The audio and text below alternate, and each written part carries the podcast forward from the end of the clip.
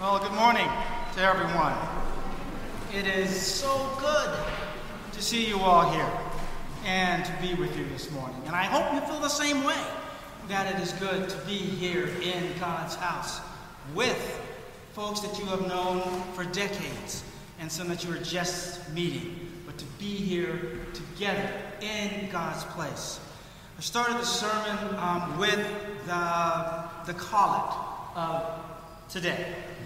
That collect is um, from what was known previously as Bible Sunday and is calling for the Word and the study of the Word. But it is for us to remember that actually, in a sense, it is a bombshell that has been delivered to us from the time of the Reformation. You know that time of Martin Luther and the great upheaval in Western Christianity a time when people were hungry for the Word of God, when, like a dry and parched land, they thirsted for the Word. It is the fountain from which we drink, the bread upon which we feed. Sola Scriptura, Scripture alone, became the rallying cry of the various Protestant reformers who proclaimed that God's Word not the dictates of popes and learned men, but God's word was the supreme authority. And so Bibles in German, French, and English made their way into towns and villages. A giant named William Tyndale, the great English translator, gave his life for the Word of God. He said that his goal was to make it possible so that even a boy who plowed the muddy fields of England would know the Holy Scriptures. And so it was. But Archbishop Thomas Cranmer, the architect of our Book of Common Prayer, still saw that there was something missing. All the scriptures were not being read in church. The lectionary was filled with saints' days and, and all sorts of interruptions.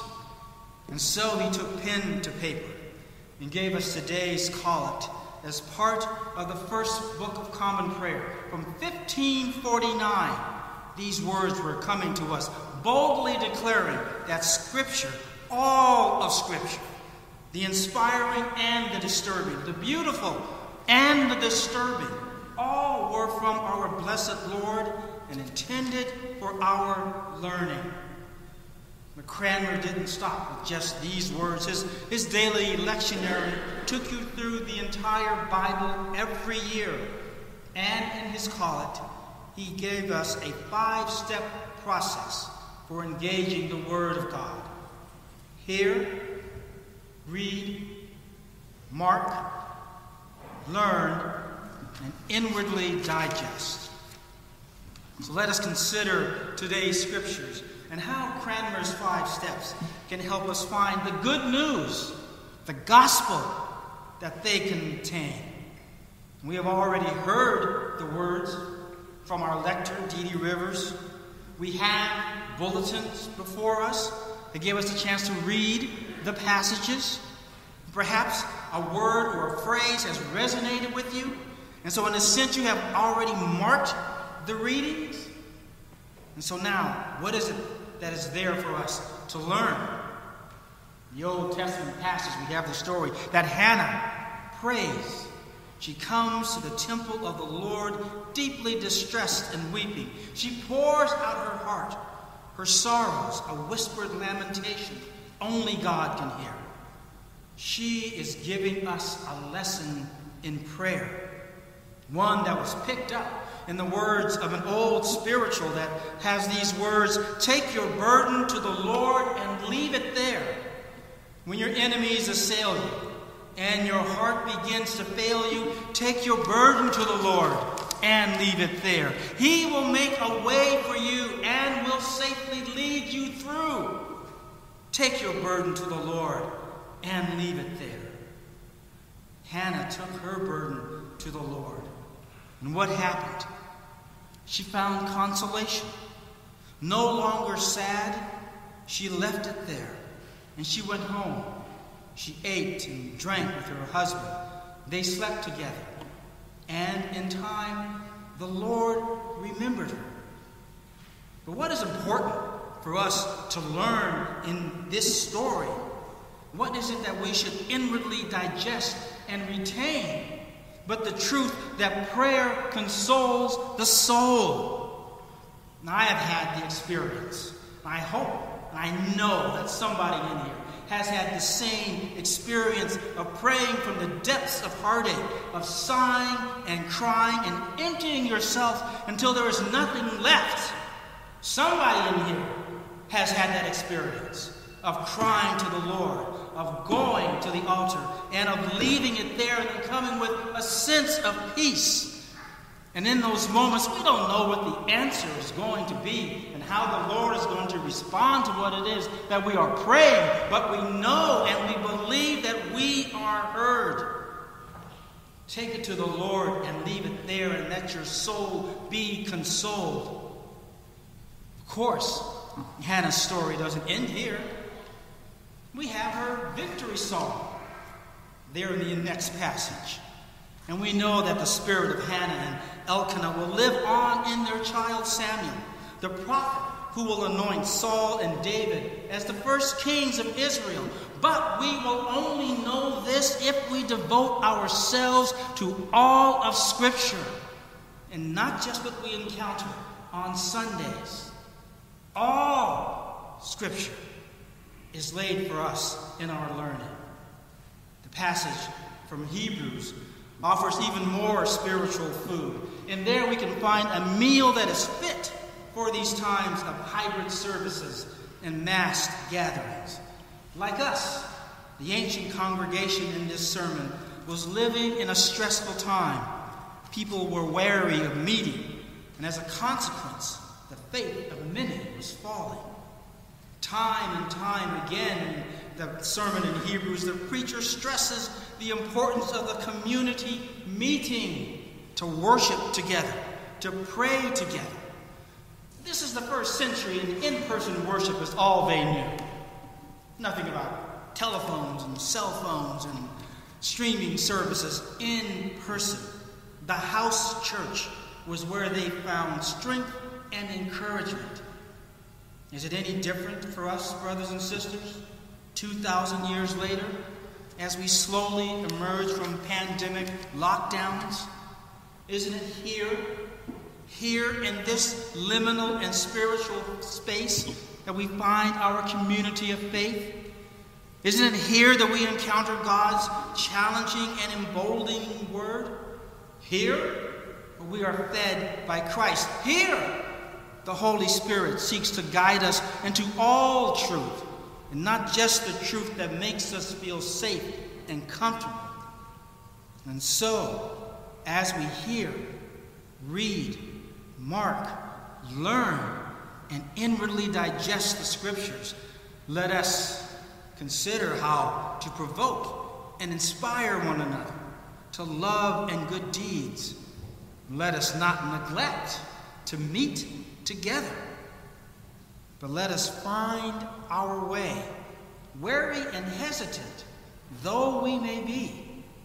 Let us find our way into God's house so that we may encourage and be encouraged. All of Scripture is set before us. And of course, I would be remiss if I did not turn our attention to the holy gospel of our Lord Jesus Christ. For it is He who brought us together today. And He tells us and His disciples that we must not put our ultimate hope in the imperfections and imperfect institutions of mankind. All will be thrown down, he says. This is the final passage that we will hear from the Gospel of Mark there in the temple. All will be thrown down. These were astounding words to his disciples, a group of country bumpkins and fishermen from Galilee, amazed by the magnificent temple with its gold plating and its large stones. I have read that some of these stones were as big as a Dodge Ram 4x4 pickup, big as a Cadillac Escalade, and twice as heavy. Now imagine, in our contemporary times, imagine that you have lived all of your life in a rural, rustic parish, worshiping in a low ceiling chapel that, that seats 30 people. And then you visit the National Cathedral in Washington. And you're amazed. Such magnificence, such beauty. You've never seen anything like it. And then your teacher shrugs and says, Do you see these great buildings? Not one stone will be left here upon another, all will be thrown down. Our ultimate hope lies not in the things of this world nor in the deceivers and pretenders who are always with us, speaking such subtle and alluring words. All we need do is learn from our history, brothers and sisters. False messiahs are a dime a dozen. Be on your guard. And may you inwardly digest Jesus' warning so that his word abides in you. Today's scripture tells us about the consolation of prayer. Take your burden to the Lord and leave it there. Tells us about the strength and encouragement that is derived from meeting together. He who has promised is faithful. Let us consider how to provoke one another to love. And finally, tells us of the vital necessity of having Jesus Christ in our lives, at the center of our lives. Beware that no one leads you astray. For many, many, many will come in his name. All of these teachings, all of these learnings are found if we but follow Cranmer's five steps hear, read, mark, learn, inwardly digest. Follow these steps and apply them. Not merely, not merely, as the collect says, for the blessed hope of everlasting life, but so that we may live well in this life. I encourage you, brothers and sisters, find a scripture. Let it speak to you. Let it talk to you. And then get back to me. Let me know what word might have touched your heart. Then maybe perhaps we could even put it in the e blast on a Thursday, saying, either anonymously or not, here is a word that is moving through our parish. Here is a word that is touching one of our brothers and sisters. Consider that word. Let the Word of God. Dwell in you richly, St. Paul said. For it is all inspired by God, whose Spirit breathes through the Holy Scriptures, so that everyone who belongs to God, every man, woman, and child who belongs to God, may be proficient, equipped, equipped by the Word for every good work, so that then then we may go about shining in the world like the brightest stars in heaven. Name of the Father and the Son and the Holy Spirit. Amen.